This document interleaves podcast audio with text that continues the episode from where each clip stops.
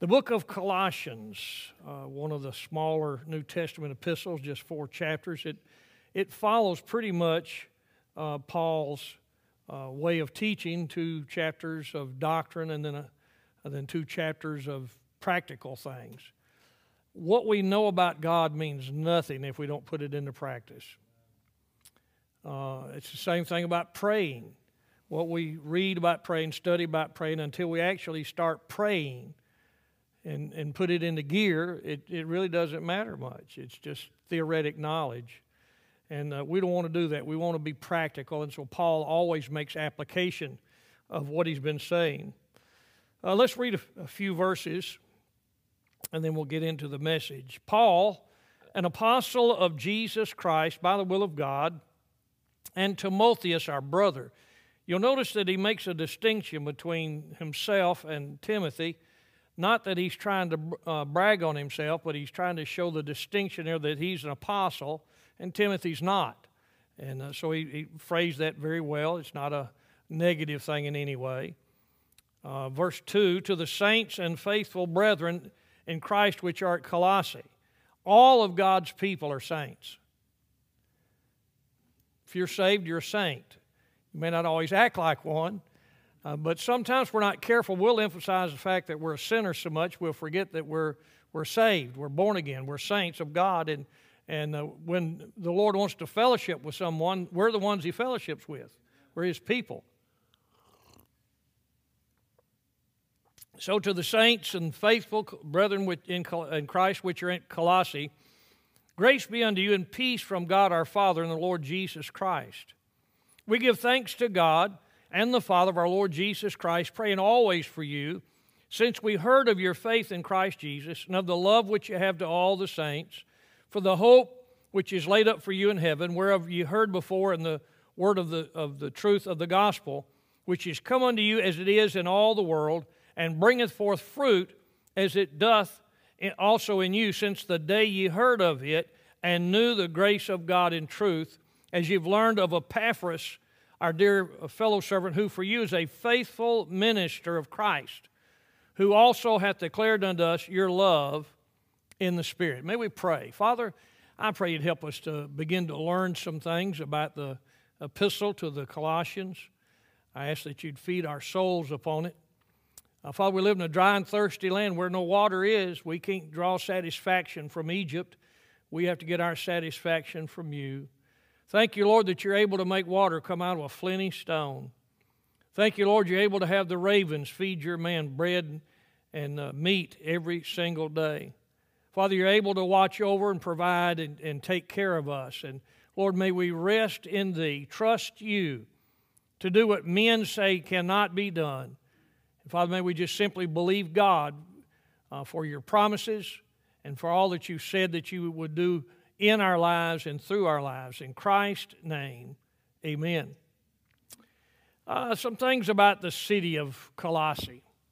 Uh, the, the epistle to the Ephesians and the epistle to the Colossians are closely linked. Uh, and, and the reason being is, is the subject matter and how they present it. In Ephesians, a great truth revealed to Paul and through him made known to all nations and is what he calls the mystery the mystery, which is the church revealed as the body of Christ. Uh, Philippians said, Christ in you, the hope of glory. Colossians, Christ is the head of the church, risen and glorified. Believers are to hold the head in honor and in respect. The headship of Christ is the theme, and if you want to put uh, paint it with a big brush, you would put the preeminence of Christ. And He is preeminent, He's above all. He's a, there is no God to be compared to him. And uh, Romans chapter number 8 says, Even our afflictions that we have are not worthy to be compared with the glory which shall be revealed in us. So there's no way to compare our God to any other God. We need doctrinal teaching. The reason we need doctrinal teaching is it will keep us from being shaken by every wind and slide of wind that blows or slide of men that comes by where they start twisting scripture and different things. It is critical for you and I to know doctrine. So, well, doctrine's boring. No, it's not. It may be boring the way we present it sometimes, but what's boring about being saved and saved forever? What's boring about being indwelt by the Holy Spirit of God? What's boring uh, about having a salvation that every believer has so we can fellowship around the same Christ, around the same truths, and wherever we might be, we enjoy that, that type of thing. What's, what's boring about that? I, I'd answer nothing, that's for sure.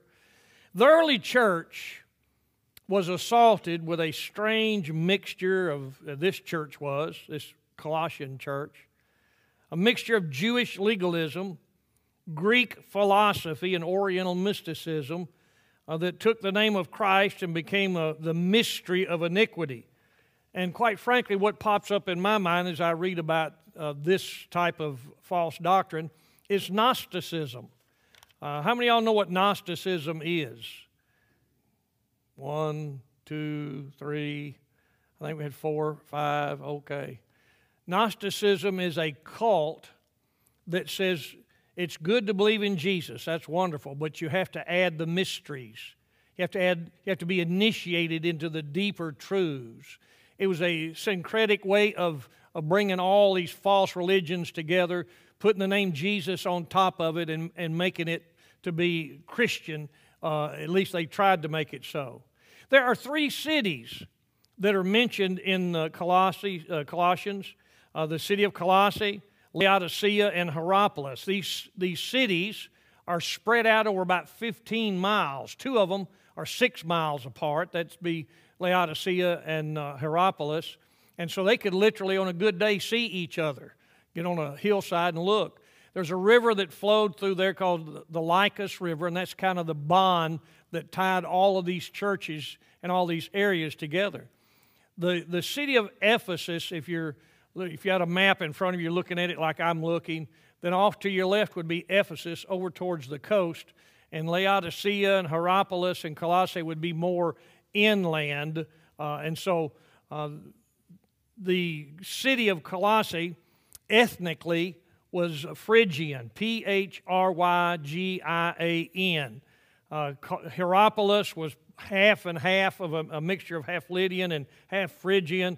Laodicea was assigned to Caria, C A R I A, and more rarely to Lydia. Hierapolis and Laodicea on the western border of Phrygia, while Colossae lies further to the east. So if you're looking at these three cities for that 15 miles, Laodicea, Hierapolis, and then nine miles further out would be the city of Colossae.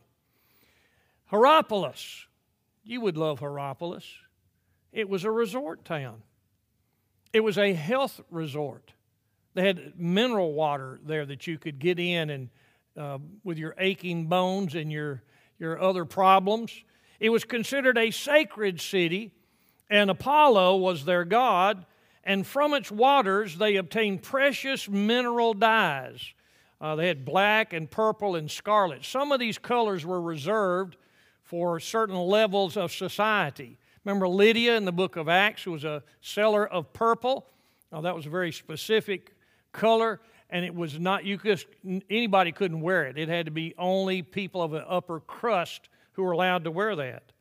Laodicea had a dyer's guild as well, people who were involved in dyeing clothes. Uh, the chief city of this region, it was very rich and populous. And look in Revelation chapter 3 and verse 17, the church of the Laodiceans said, I'm rich and have need of nothing, remember? And the Lord rebuked them, said that you're poor, miserable, and blind and naked. Well, Laodicea was destroyed by an earthquake about 60 AD.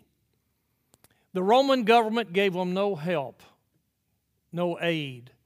And yet they rebuilt the city out of the riches of the population with no help from Rome. It was located on a trade route from Ephesus to the Euphrates River. And so it, it made for good business. And it was a home to many philosophers, uh, those who were orators, sophists, who were people who taught philosophy and rhetoric. Uh, that's, that town was full of all those things. Colossae was once a great city, but it declined before the rise of Hierapolis and Laodicea and it was a great city at the time of the Persian War. Anybody know of the time of the Persian War? No volunteers? It was 499 BC to about 449 BC, 50 years of war between Greece and Persia. And of course, you remember uh, the, the Persian army, the Spartans meeting them. I was inhabited by Phrygians, some Greek colonists, and Jews who've been brought there in great numbers by Antiochus the Great from Babylonia. So they moved the Jews into that area. And the heresy of this area has strong, or at least some, Jewish traits involved with it, and that's this Gnosticism, this mystery of iniquity which doth work.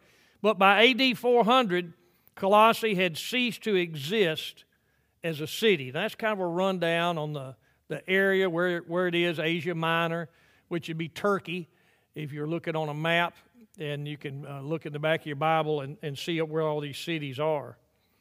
There was a fellow named Epaphras. We read about him there in verse number 7. As ye also learned of Epaphras, our dear fellow servant, who for you is a faithful minister of Christ. Turn over to chapter 4 in the book of Colossians chapter number 4. Let's see, I didn't mark it in this Bible, so I'm going to have to skim through and pick it up.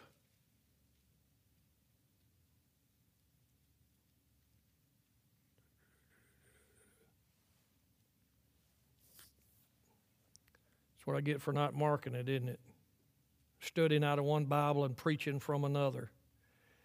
Epaphras, verse 12.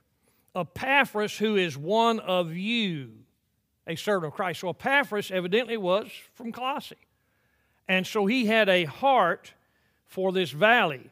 And he evangelized this valley uh, for Christ. And you find some things over there in chapter 19 in the book of Acts uh, that speak of this as well. Paul's concern for these Colossian believers, you see in chapter 2 and verse number 1, he says, I've never met you face to face. For I would that ye knew what great conflict I have for you and for them at, at Laodicea, and for as many as have not seen my face in the flesh. So, this is not a church that Paul established. This is a church that Epaphras, having been taught by Paul, he went off and started a church down there in, in uh, excuse me, Colossae. Do y'all remember Bill Asbury, missionary to Malawi? Uh, he had a uh, humpback cripple man. I think he was, had one eye gone, if I remember right, but being humpback and crippled's bad enough. And he did yard work for Bill. Bill just did it so the guy could have some money. He wasn't really a necessary thing to do, but he let him do some stuff. And he was he hung around Bill. He was around their church, and Bill taught soul winning very strongly there in Malawi. And so the humpback cripple man who had difficulty getting around believed what he was told that it's Christians' responsibility to be soul winners. So he began to visit a city or a little town not too far away that was a hotbed of, of uh, Islam in that area. But he just kept going and going and going. And finally, one day, he said to Bill, I need some help. And Brother Bill said, what, what do you need? He said, I need some help over, and he named this village. Well, Bill knew immediately that's a hotbed of, of Islam. What's he doing over there? And he said, Well, what kind of help do you need? He said, Well, I've been going over there and witnessing. And he said, There's too many of them now. I can't handle them all. And Bill asked him, Well, how many are there? He said, About 125. Amen. If a one eyed, humpback cripple can do it, I think probably you and I could if we just would. And certainly the, the Lord used him greatly, just like God used Epaphras to do this. Epaphras founded this church. Paul had never seen it. The, the man who worked for Brother Bill established really a core. I mean, that's a pretty good sized church, 125 people in Africa, pretty good sized church. But Bill had never seen them. It's just what Bill was doing other things. It wasn't like he was ignoring them. He had plenty going on. And so his his yard man went over there to this area that was being neglected, and I think he won an imam to the Lord, won a bunch of other folks to Christ, and and so that's what really we're all supposed to be doing. Epaphras did that for this church. False teachers. False teachers seek to get people to follow them. You be wary of any person that's outside the Bible who says, I want you to follow me Every godly preacher ought to be saying, I want you to follow Jesus. Don't follow me because I might make a mistake. I might stumble. I might falter. It's following Christ that matters. And when you have these false teachers who say, here's something new, you've never heard this before, then you can just kind of mark it down. They've created something out of thin air. Uh, they've mangled something or twisted something and come up with it. There's nothing new under the sun, the Bible says. And be very wary of people like that. False teachers always seek to get people to uh, follow them. Chapter 2 and verse number 4 uh, and this I say, lest any man should beguile you with enticing words. Uh, and uh, though I be absent in the flesh, yet am I with you in the spirit, joining in beholding your order and the steadfastness of your faith in Christ. As ye have therefore received Christ Jesus the Lord, so walk ye in him, as we talked about walking this morning in, uh, in the, the, book of First John. So here's a, the situation false teachers try to draw people away. They try to pull people away. They won't go start something new, but they're glad to steal uh, sheep from other people. And it's a sad thing, it's an amazing thing that sometimes God's sheep will follow a wolf to their own destruction. There have been a lot of false teachers in, in the land through the years, and there's been some good people who've been deceived by them, who followed along behind them. Just either they were unknown, uh, unknowing, they uh, we use the biblical term ignorant. They just didn't know and they made poor decisions. Well, Paul warns them about that. Look in Acts chapter 20, verse number 30. Acts 20 and verse number 30. All this stuff is just introductory. Acts 20 and verse number 30. Also of your own selves shall men arise, speaking perverse things to draw away disciples after them. In verse 29, he calls them wolves. For I know this, that after my departing shall grievous wolves enter in among you, not sparing the flock. So, false teachers, we see they want to draw people after them. They try to pull disciples away from Christ, and they are generally speaking looking at fleecing the sheep pretty regular. Open up your wallet and send your money to us. Send me a thousand dollars and God will give you ten thousand. Do this and God will uh, give that to you. There's nothing in the Bible that indicates that. If I'm faithful to God, and I owe God my offerings, I owe God my tithes. If I'm faithful to God, God will supply all my needs. But that's not a guarantee that, that I'll never run out of gas or won't ever have a financial need at all. And so false teachers lie and, and, and they try to draw people to follow them. The heresy that Paul fought was likely incipient or the, the beginning of Gnosticism, not fully fleshed out as we saw it uh, as it began to work through history. It was a syncretism of Jewish, Persian, and Babylonian beliefs, and the origins of this Gnosticism were probably older than Christianity. So, in other words, these Eastern mystic religions, they already had those. Um, how many of y'all know what a yin and a yang is? All right, got several folks. You see these little emblems and it's half black. Looks like two tadpoles, uh, one eye looking at you. Got a white one and a black one. And that is a Eastern position of the eternal struggle between evil and good. There's just one problem with that. There is no eternal struggle between evil and good, and the two forces are not equal. Our God is un, undeniable. Our God is unbeatable. Our God is invincible. And, and so there's no doubt about how things come. I've read the last page of the book. Uh, the Bible says that uh, God's going to bruise Satan under our feet. The book of Romans says that.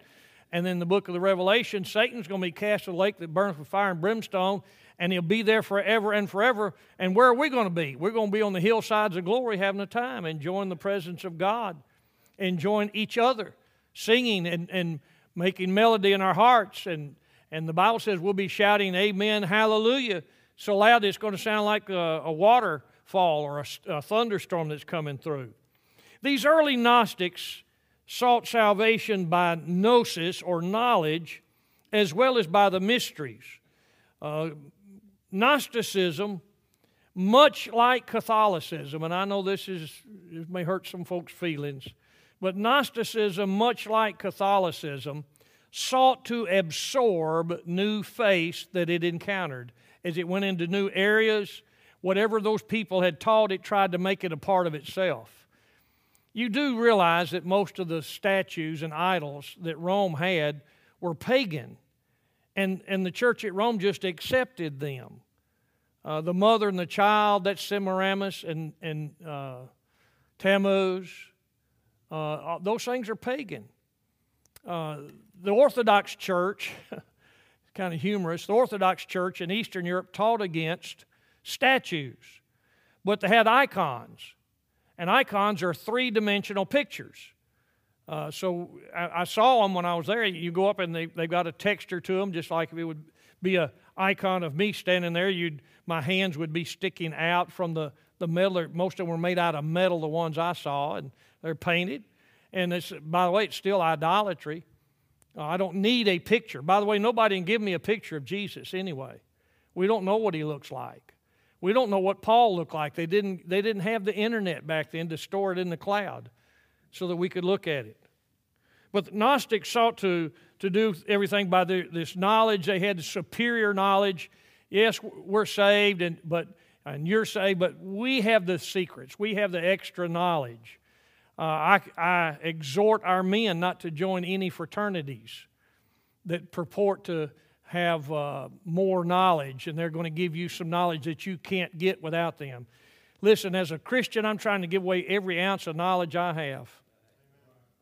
I have nothing to hide, and, and so I hide nothing. I, I, I, pre- I have preached everything I'm positive of and a few things I'm not sure of uh, through the years but I believe them to be so. And uh, as the years have changed and, and rolled by, I've had to alter a few places and uh, nothing major, but some things I have I've changed my position on. I, I've been on both sides of the argument in Genesis chapter 6 about whether it's angels or, or, or men. Uh, sometimes it seems like at the same time I've been on both sides of the issue. But those are things that we, as we mature, we, we change on, and that's not some kind of secret knowledge I don't have secret knowledge that you don't have. I may have a, a better Bible education than you do, unless you spent four years in Bible college and then some more post grad work after that. But that doesn't mean that I have some kind of secret special knowledge that I just share with Pastor Taylor and Pastor Barron, and, and we keep that to ourselves. And, and so we're the super spiritual ones, and we, we just kind of look down on y'all and think, well, we need to give them a little bit of this and a little bit of that. That's the idea of a hierarchy in the church or the priesthood and the laity. The priesthood had the mysteries, they had the super knowledge, and then everybody else just had to get along with whatever the priest was willing to give them. Gnosticism claimed to be a religion for the intellectual elite. Uh, today, we might even talk about a religion called Scientology as a religion for some elitists. Out in Hollywood, that's kind of a popular thing. Uh, Tom Cruise, how many of y'all know the name Tom Cruise? Yeah. Tom Cruise is their Christ. That's what they proclaimed some time back. And, uh, but Scientology is a false uh, teaching. It's been investigated as being subversive of the government and, and uh, breaking many, many laws. During this time that, that we're looking at here, when this was written, people were leaving the old pagan religions. And the, and the reason they were, they were, they were stone gods and they had just given up on those things. And they had drifted over into this uh, mystical situation that was all in your head, so to speak. And so they, they gave those things up in their, uh, for mystic religions that carried some idea of redemption. Redemption is not uh, exclusive to Christianity. Just how we get redeemed is what's exclusive.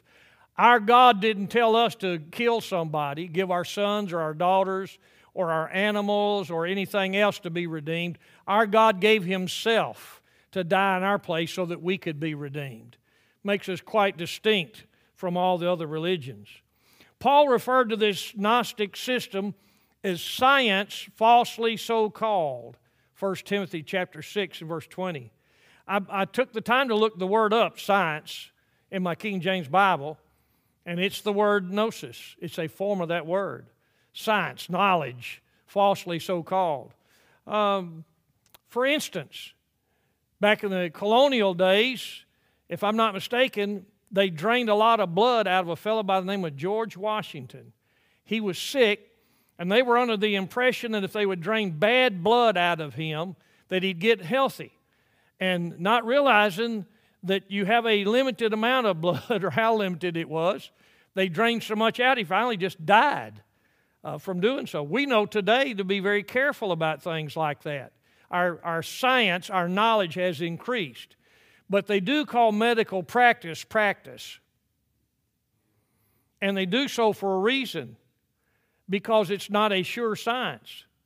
They know some things, and they know, quite frankly, they know a lot of things. Uh, transplants nowadays are, are not that unusual. Kidney transplants are uh, kind of old hat. They know exactly how to do those and, and get them done. I talked to brother that was here with us last week that I can't say his name out loud right now, and his wife needing that kidney transplant. He said they won't take one out to put one in, they'll leave it in there.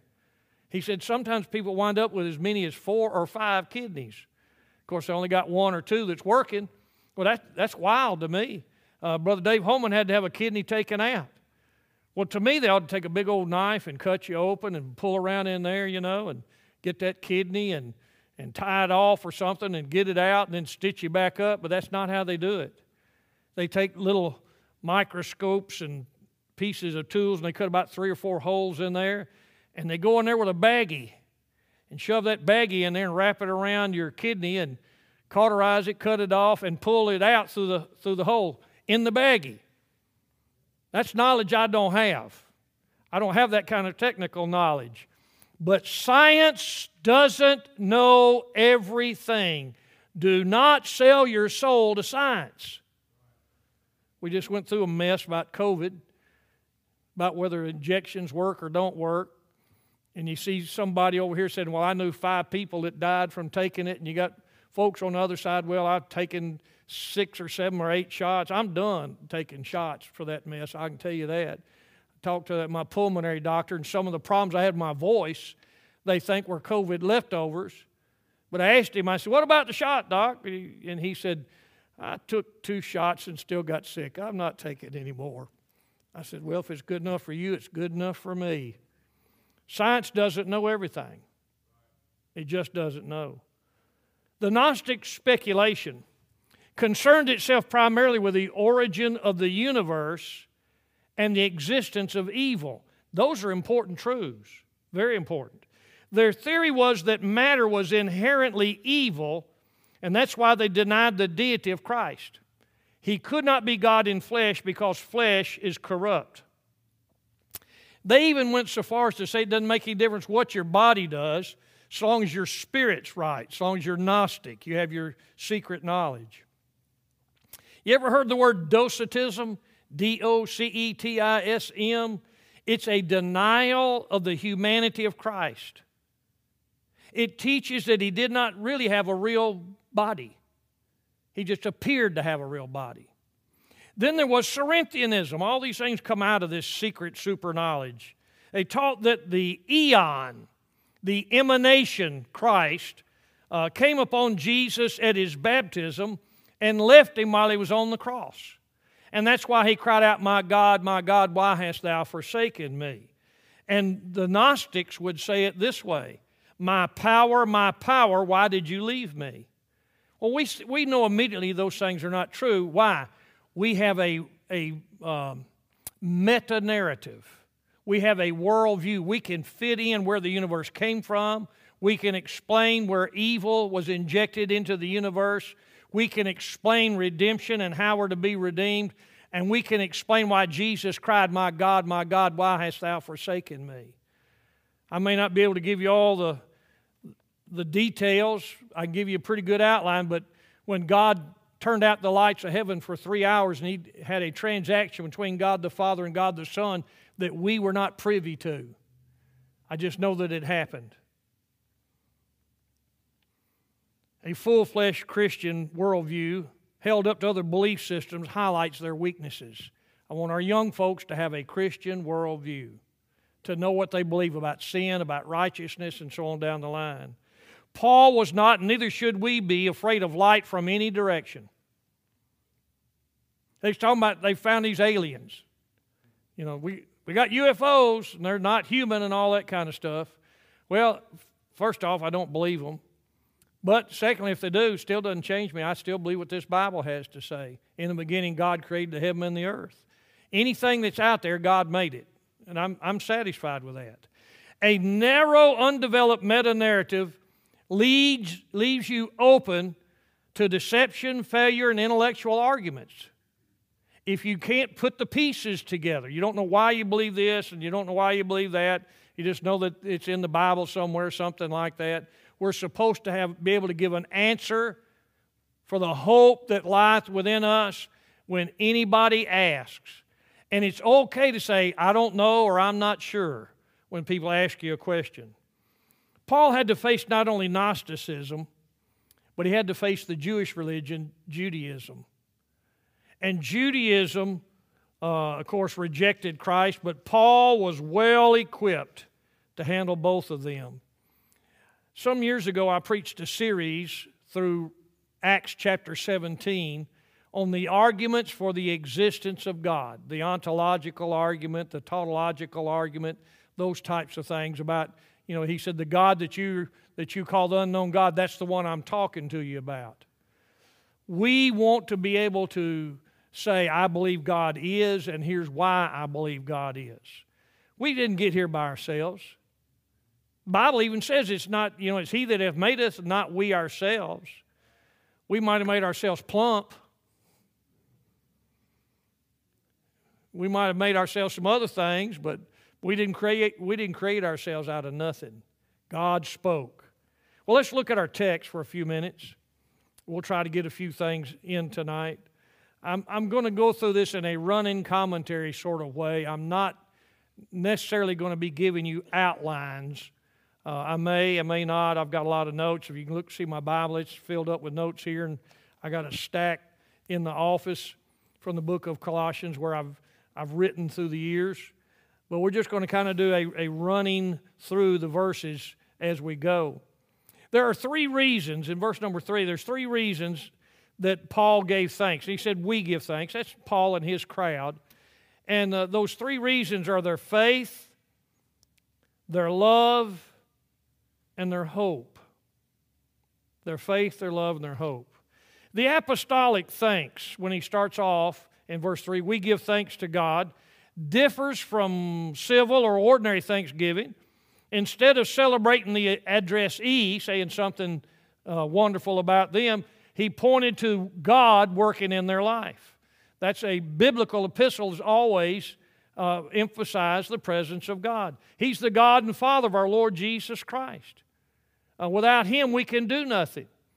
Uh, a man can receive nothing except to be given to him of God. And so Paul uses that um, as he mentions, This is who I am, but I'm rejoicing in you because of what God's done in your life. There's a lesson for us to learn right here. Drive down a peg about we give thanks. When we observe anybody being blessed or giving evidence of God's hand on them, it ought to cause us to break out into praise. Far too long we have, we have been reticent uh, to give God the praise of which He's worthy. Psalm 116. Psalm 116, verse number 12. What shall I render unto the Lord for all His benefits toward me? I will take the cup of salvation and call upon the name of the Lord. We need to learn a lesson when, when we see somebody else moved by God. When I was at Tabernacle, Ouija tell you, uh, Sister Mull came down that, that long aisle down there, and I just about couldn't take it. She's a little old lady about Ouija size, always wore a little white shawl, was never loud. She wasn't loud. But she'd get excited, get stirred up, and she'd walk down the aisle and she'd come down with her hands up. So, oh, if he'd done for you what he'd done for me, you'd praise him too. That's about all I could stand. See an old saint of God, I'm t- she was about 90 years old, honoring her, her Savior, giving praise to her God. We as Christians need to learn to be verbal in our praise. praise is not silent. Read through the Bible. There's very few silent prayers in the Bible. Amen. I know I'm plowing where we live, but we ought to be willing to give God praise verbally. According to Hebrews chapter 13, it's supposed to be continual. We ought to be doing it all the time. Be thankful to the Lord. And I'm not telling you you got to jump up and shout and run around the building and, and wave your hands and holler, although I've been known to do that in bygone years. But we ought to be verbal in our praise. If, if God, if you're sitting in the congregation and God drops something off in your soul, you owe it. You owe it to say amen. I got something from God. Amen. Uh, let it be. Let, that's what I want. I want more of that. Amen. It'll help the preacher, I can tell you that. You know, two dogs get in a fight and your, your dog's one of them, you're saying, sick him, sick him. You want him to get the other one and, and, and win. Christians alone invoke the person of God. When we magnify him, we, uh, verse number one, he talked about an apostle of Jesus Christ. Verse number two, uh, from God our Father and the Lord Jesus Christ. Muslims speak of Allah, but they don't speak of Christ. They believe he's a good teacher, but they don't believe he's God. They don't believe he died on the cross. The Jew will extol Abraham, Isaac, and Jacob, talk about God's ancient people, but they ignore or reject Jesus Christ. The Eastern mystic will willingly add Christ to the plethora of gods that he already has, but he ignores or denies the exclusivity that Christ claims. Jesus claims exclusive right to faith. Thank you. I preached in a black church one time, and the, the deacons all sat in little green swivel chairs down here, and the preacher'd say something, they'd get stirred up and swing around. And so when I preached, they, they did some of that. That's a little unusual, but it, I'm going to tell you what, I'll take that instead of somebody just being dead at 4 o'clock in the morning. In verse number three, not only did he say we give thanks, and he gave some reasons for that as we go through the text, but he talks about praying always for you, constant prayer. It is no big step in our Christian life that we have occasional fits of praying. And we're all guilty of that at some point in our life. Our, our prayer life intensifies. God does something in our soul. We, maybe we've asked Him to help us learn to pray. And so the fire begins to burn. And we begin to pray, and we pray more, and we pray more often, we pray more intently, and we seek fellowship with our God. But if we don't maintain that, that's just a little fit, a little spell where we did that for a little while, and then we go back to being normal again. It's no big step in our Christian life if we just once in a while pray intently. Consistent prayer should be our goal. Do you know that Thanksgiving is, is best, or at least at home, in our prayers? Look in the book of Philippians. Back up just a couple of pages where, you, where you are. Philippians chapter number 4, verse 6. Be careful for nothing. The idea there don't be over anxious or overwrought about things. But in everything by prayer and supplication, What's those next two words? With thanksgiving. Let your request be made known unto God. I'm probably preaching to the choir tonight about that.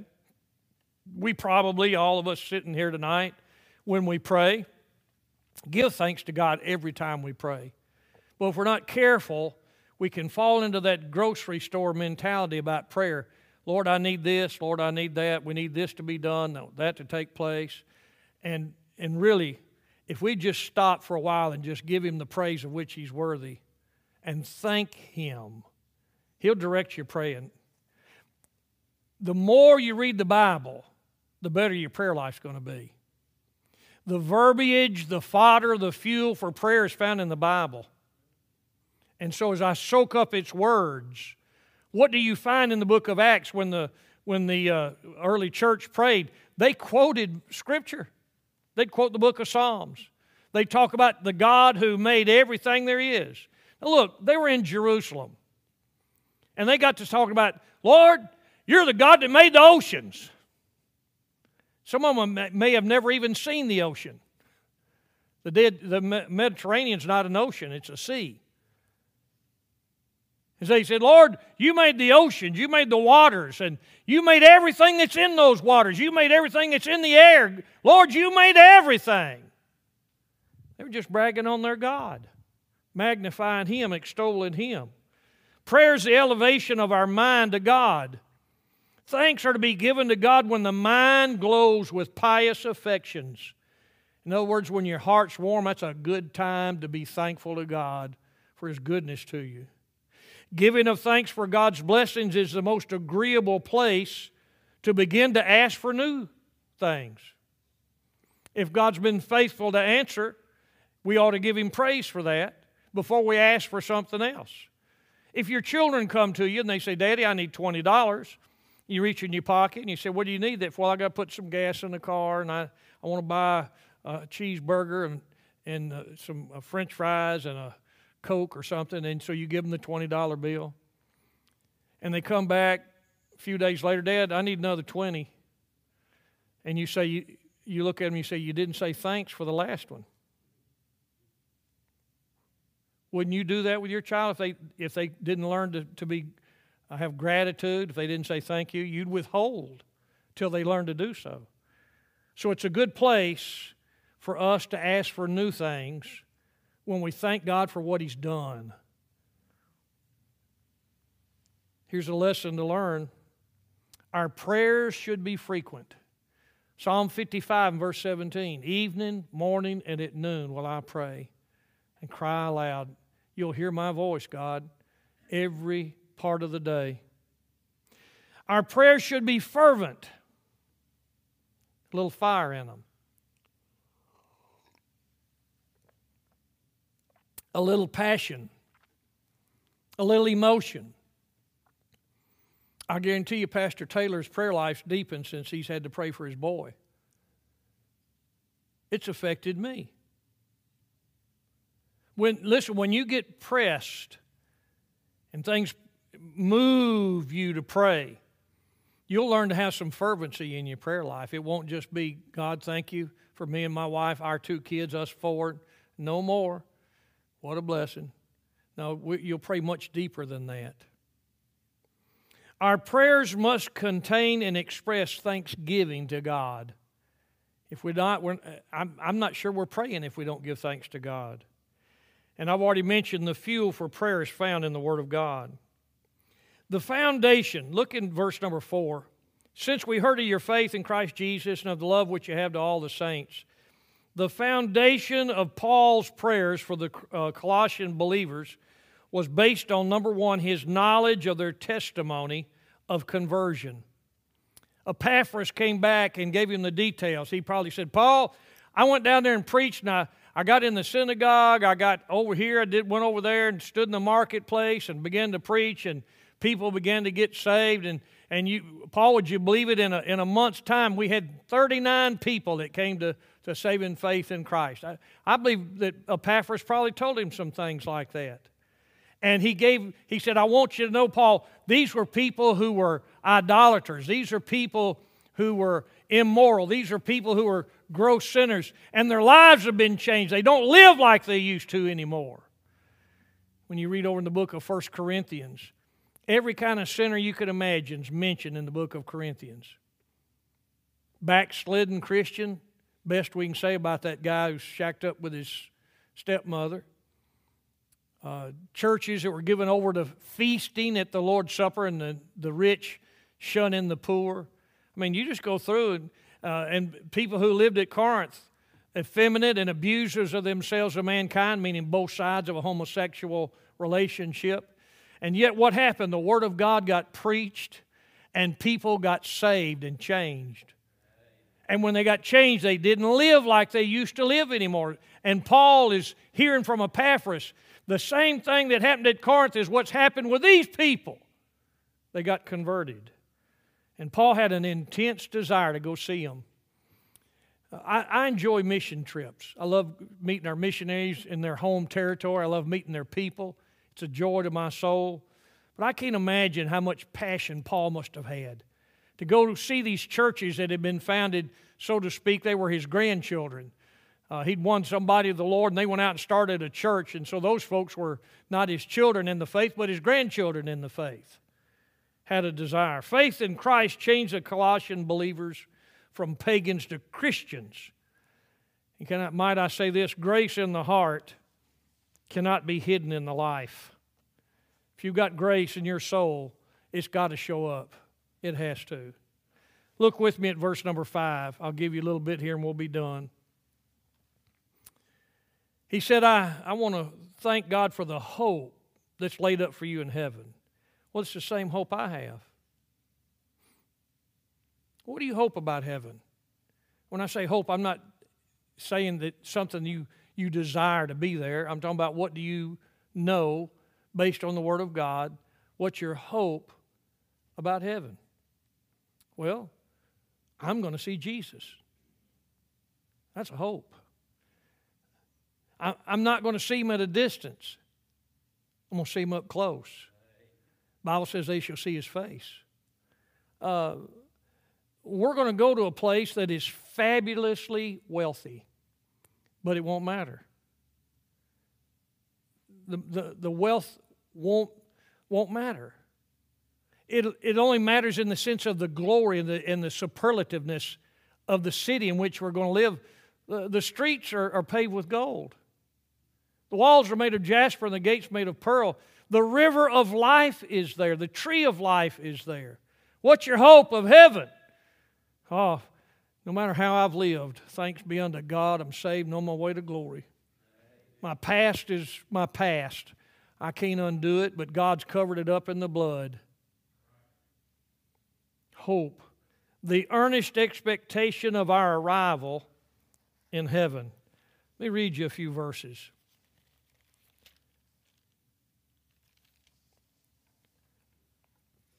Paul wrote this For what is our hope or joy or crown of rejoicing?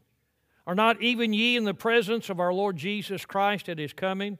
For ye are our glory and joy. Every preacher is looking forward to when he gets to heaven seeing people that got saved under his ministry.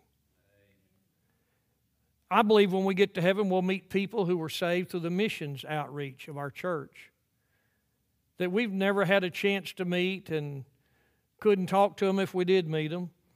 I remember Brother Danny Whetstone talking about that fellow, Nakambola, something or another, there in Africa, who died from a very simple infection that penicillin would have cured. But he didn't have access to it, but he went on to heaven.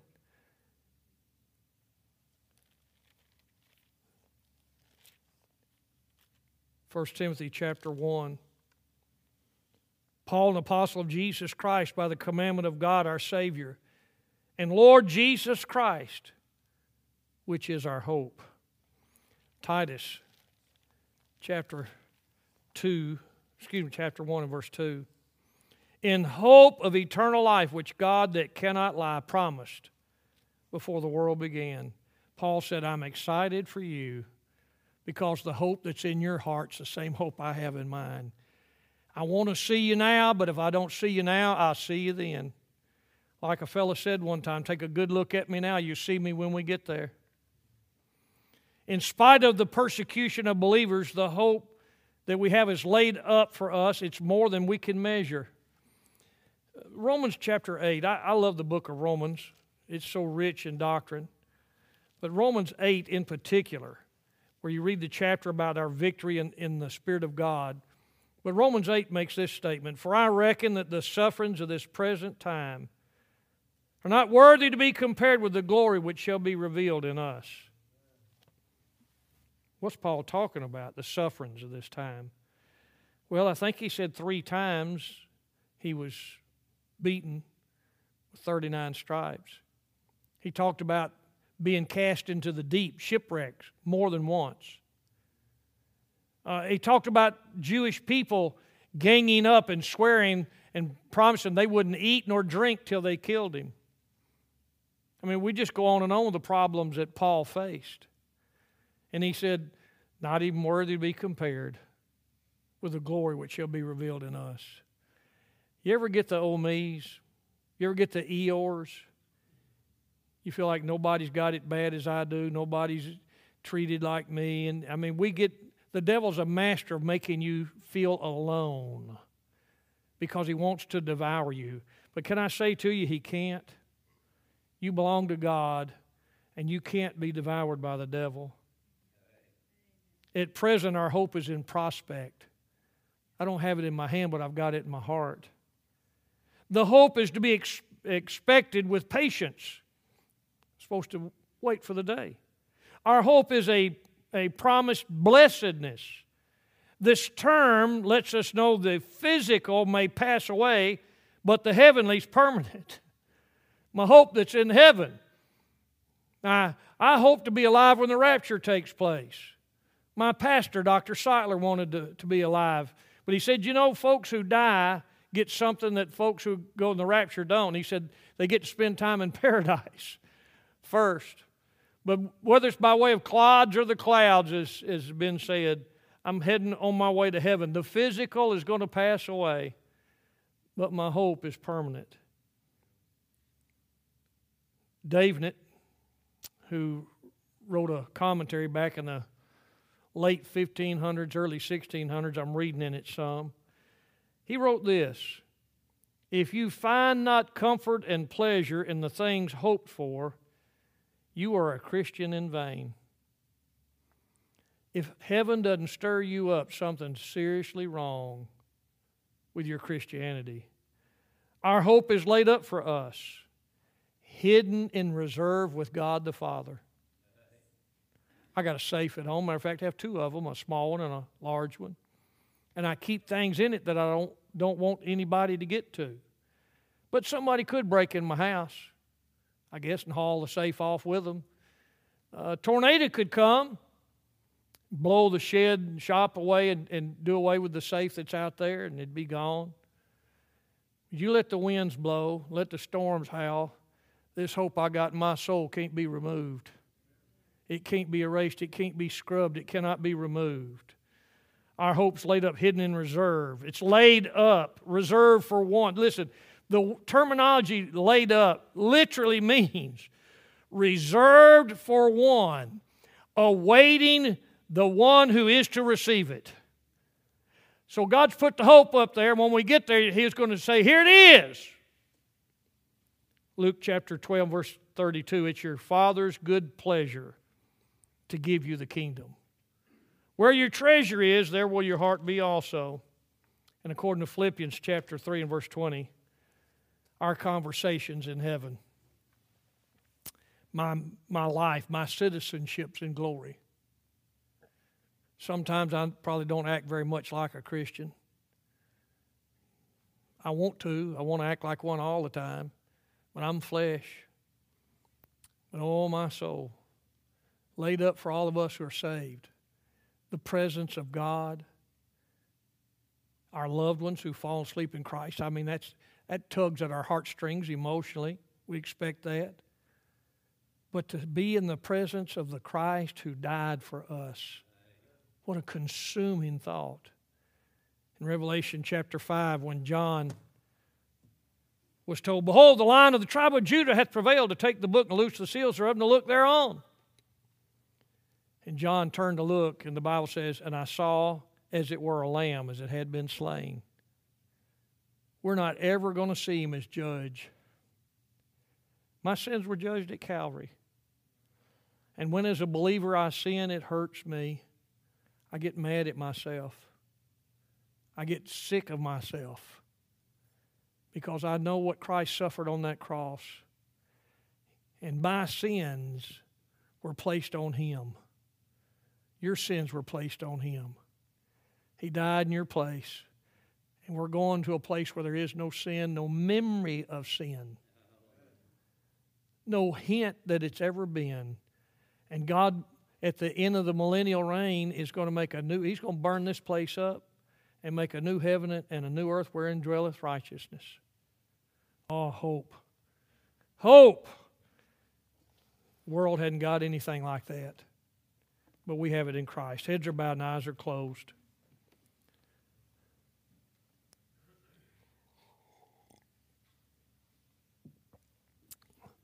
Let's sing when we see Christ. Here you go, brother. When we see Christ, we're not going to have an invitation, but if you want to come, you come to the altar and pray. I'm not ever going to say no to that. You can come while I'm preaching. God moves you. But in just a minute, we're going to stand and sing. Sing about that hope we've got. Father, bless your people. Move on their hearts. Give us, Father, joy. Let us not be dulled down by this vile, wicked world in which we live. But may we enjoy thy presence. And may we look forward to the day when the hope is consummated. In Christ's name we pray. Amen.